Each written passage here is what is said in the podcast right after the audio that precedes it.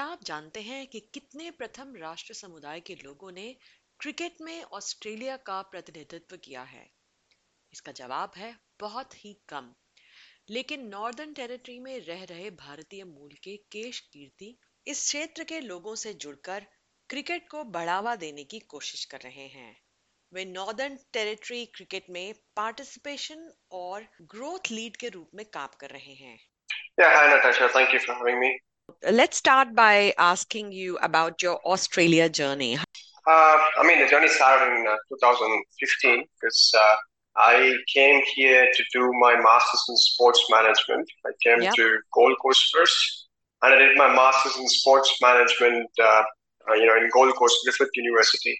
And uh, and after that, yeah, so you know, as uh, a lot of migrants go through here, I mean, I've just been through a bit of a, a difficult patch working in different uh, areas in Yep. probably Gold Coast and Brisbane, and then uh, you know, it took me around uh, three. I mean, after I completed my master's in sports management, I was actually doing my. So what we did in, in master's in sports management was for Griffith University, we started a, a cricket club called the Gold Coast, you know, Griffith University Gold Coast Cricket Club, so GUGC Cricket Club, because they did not have a cricket club at that time when I when I first started my course there. So I joined with a few of my um, friends in the university, and uh, you know, we started off this club um, in uh, 2016, I believe, and also after that, uh, yeah, it, it went on well. We started developing, you know, a few partnerships with uh, the local club in local clubs in Gold Coast for using their facilities and stuff.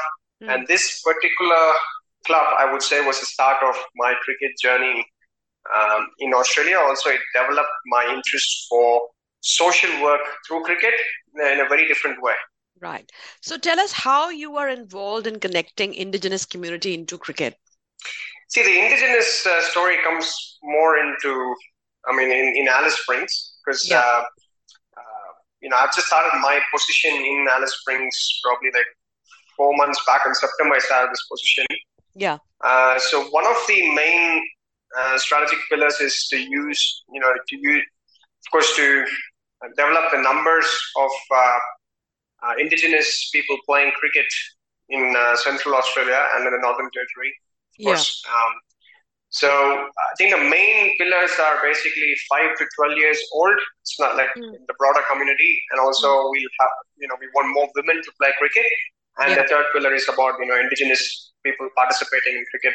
So you know the the first project uh, I was involved in, involved in was the Cricket Blast program, which is uh, the Woolworths Cricket Blast program. It happens in a lot of uh, cities as well. You might have heard of Woolworths Cricket Blast. It's Yes. usually for the kids who are entering into the cricket space. So, uh, but over here, uh, you know, because of uh, you know we have less lesser population in Alice Springs, it's a smaller town and stuff like that. You know, uh, there are a lot of challenges. You know, with you know volunteers, getting volunteers, getting your staff involved and stuff like that. So, uh, I think the last year, I believe they had probably 30 odd kids participating in the Woolworths Cricket Blast.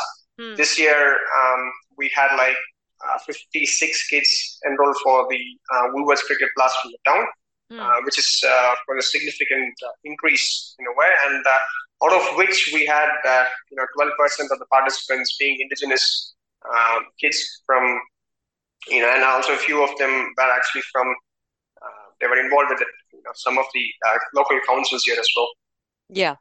How many indigenous players have so far uh, represented Australia at national or international level? No, it, it, it is pretty low. I believe it's only been like a handful of players uh, in the men's space. I mean, Hmm.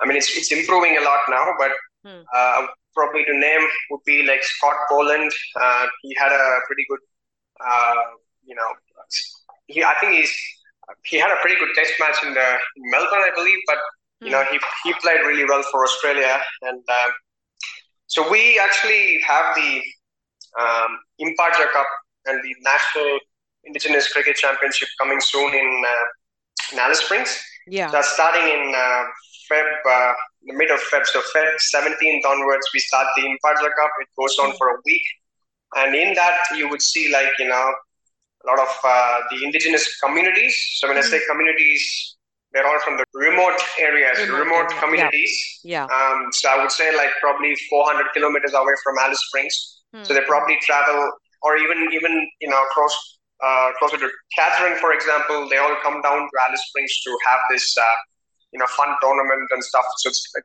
we have a community um, based tournament. Also, we have the you know ones for the uh, seasoned players as well within the same tournament. So it's all about participation, engagement, and having fun through a tournament, and also mm-hmm. getting them exposed to uh, cricket. So that's going to happen soon. That's a really good thing.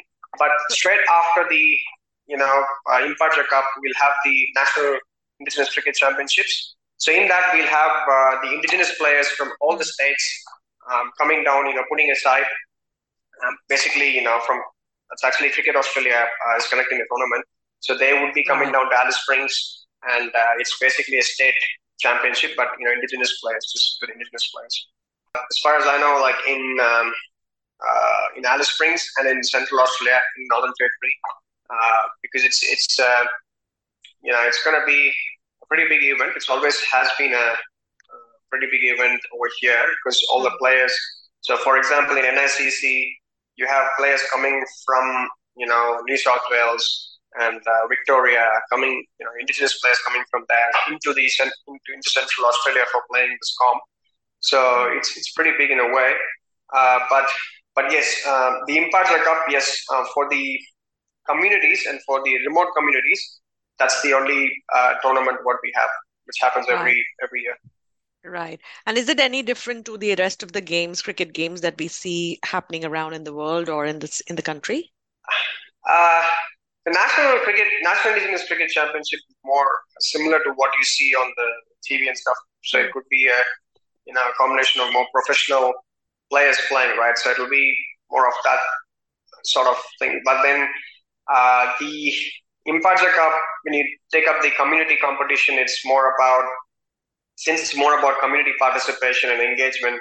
Right. Um, you know, it's more modified. So it's like say it could be a super. I think it's a super uh, super eight, I believe. But yeah, um, I can let you know the facts for sure. But uh, but yeah, it's, it's kind of like a very modified short term, a short short version of the game. Right. Um, and you know, it's just to get get people involved into cricket, and yeah, that's that's the whole focus of Imparja Cup.